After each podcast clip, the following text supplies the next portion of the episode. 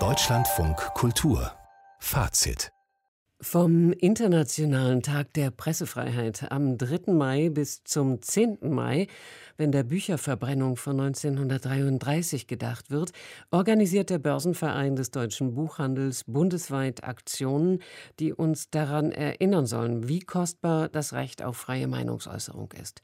Die Publizistin Jagoda Marinic unterstützt mit prominenten Persönlichkeiten die Initiative, die mehr will, als mit dem Finger auf Länder zu zeigen, von denen wir wissen, dass Menschenrechte und die freie Rede dort brutal unterdrückt werden. Schönen guten Abend, Frau Marinic. Einen schönen guten Abend. Alexander Skipis vom Börsenverein lädt jeden von uns ein, online eine Elf-Punkte-Charta zu unterzeichnen. Die Unterzeichnung ist so etwas wie eine Selbstverpflichtung. Meinen Sie, dass solch eine Geste wirksam ist und Leute sich wirklich aufgerufen fühlen, für eine offene Debattenkultur einzutreten? Ich glaube schon, dass die Geste in diesen Zeiten wirksam ist, denn sie ist ja nicht mehr als ein Gesprächsangebot, ein Forum, das uns in diesen Zeiten auch wirklich fehlt. Die Kulturhäuser sind zu, die Theater sind zu, die äh, Literaturhäuser sind zu. Also wo soll das stattfinden? Ich glaube, dass diese elf Punkte bieten, man sieht es ja auch an, schon an der Zahl der Unterstützerinnen, einen Ausgangspunkt, von dem aus wir auch gerade jetzt in diesen turbulenten Zeiten den Begriff Meinungsfreiheit neu diskutieren können und auch dafür sorgen können, dass man ihn nicht irgendwelchen Kräften überlässt, sondern dass er mitten in der Gesellschaft diskutiert wird. Ist es geboten, dass man wirklich jeden Einzelnen daran erinnert, dass er Verantwortung mitträgt? Eine Demokratie ist ja sozusagen eine permanente Selbstvergewisserung.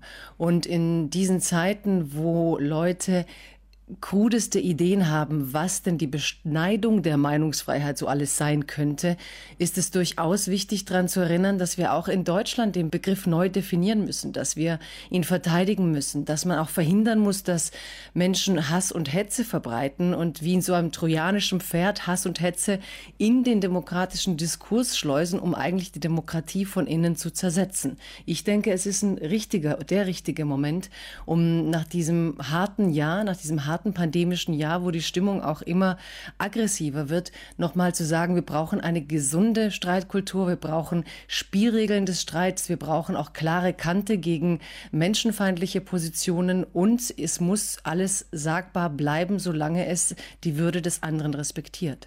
Sie sagen, Frau Marinic, man müsse den Begriff neu definieren. Braucht Deutschland eine Elf-Punkte-Charta?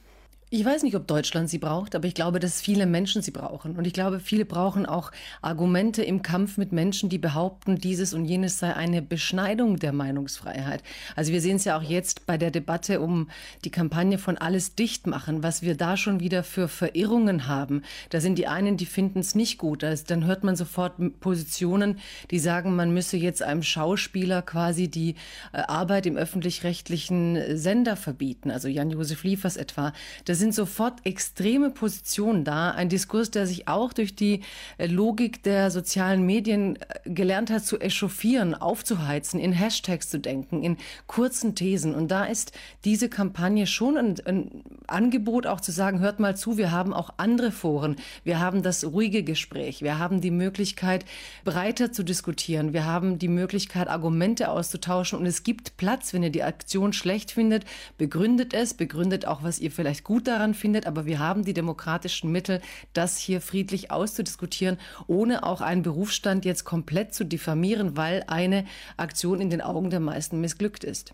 Ja, ein paar Schauspielerinnen haben ihre Videos ja sehr schnell entfernt. Zum einen, weil sie selbstkritisch meinten, es sei ein Fehler gewesen, ironisch bis zynisch die Corona-Maßnahmen lächerlich zu machen. Aber viele sind natürlich auch persönlich angegriffen, beleidigt worden, wie sie eben gesagt hat. Umso mehr, als es Beifall gab, ja, von Leuten, die meinen, die Regierung mache nun alles falsch und nutze die Situation, um uns äh, gefügig zu machen und in einen Dauernotstand zu zwingen. Beobachten Sie um sich herum, dass bekanntere ähm, Leute sich zweimal überlegen, ob sie noch an die Öffentlichkeit treten und sich politisch äußern? Naja, ich würde sagen, im Gegenteil. Eigentlich sind wir im Moment extrem meinungswütig alle. Und das ist auch der Tatsache geschuldet, dass viele zu Hause sitzen, natürlich gewisse Aggressionen haben über das Management der Pandemie und jeder versucht sich zu positionieren. Und ich glaube, was wichtig ist, ist, dass wir eine Form finden, diesen Diskurs irgendwie zu moderieren, ihn irgendwie so zurückzubringen, dass man nicht wieder sagt, äh, du gehst raus, du kommst rein, deine Meinung ist nicht akzeptabel. Ich finde das genau wichtig an diesen elf Punkten der Charta, dass man tatsächlich nochmal nachdenkt, okay, wo spiele ich mit meinen Argumentationsgängen vielleicht demokratiezersetzenden Kräften zu und wie kann ich mich davon klug abgrenzen? Wo bin ich vielleicht äh, einer Person gegenüber diffamierend? Wie kann ich das respektvoll vorbringen? Was ich da tun möchte. Es ist eigentlich eine Erinnerung daran, dass Meinungsfreiheit auch Spielregeln braucht. Und sich konkret für Meinungsfreiheit zu engagieren, heißt auch eigentlich im eigenen Umfeld aktiv zu werden, oder?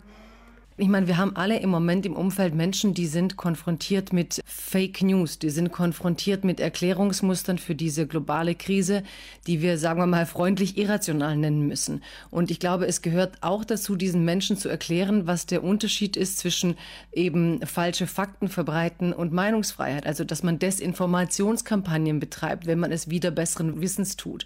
Es ist auch wichtig zu erinnern, dass Hass und Hetze, äh, menschenentwürdigende Äußerungen, das ist keine Meinung. Das ist eine Grenzüberschreitung, die die Würde des anderen verletzt. Und das ist schon was, was ich auch in meinem nächsten Umfeld tun kann und wahrscheinlich sogar tun muss. Vielleicht sogar wichtiger als der öffentliche Diskurs, der ja im besten Sinne dann doch eine gewisse äh, Moderation hat oder in Formaten geführt wird, wo man versucht, sich an Spielregeln zu halten. Unter dem Hashtag Mehr als meine Meinung werden Online-Veranstaltungen und Aktionen gebündelt, die ab dem 3. Mai eine Woche lang um den Schutz der Meinungsfreiheit als Grundrecht kreisen. Die Publizistin Jagoda Marinic unterstützt die Kampagne und Sie, Frau Marinic, starten außerdem im Rahmen dieser Aktionswoche den Podcast Freiheit Deluxe. Mit wem werden Sie sprechen? Wir werden mit Danger Dan sprechen, passend zum Thema, was ist eigentlich von der Meinungsfreiheit alles gedeckt und der Kunstfreiheit. Gut, dann werden wir uns auch das angucken. Jetzt erstmal vielen Dank für das Gespräch und eine gute Aktionswoche. Vielen Dank für die Fragen.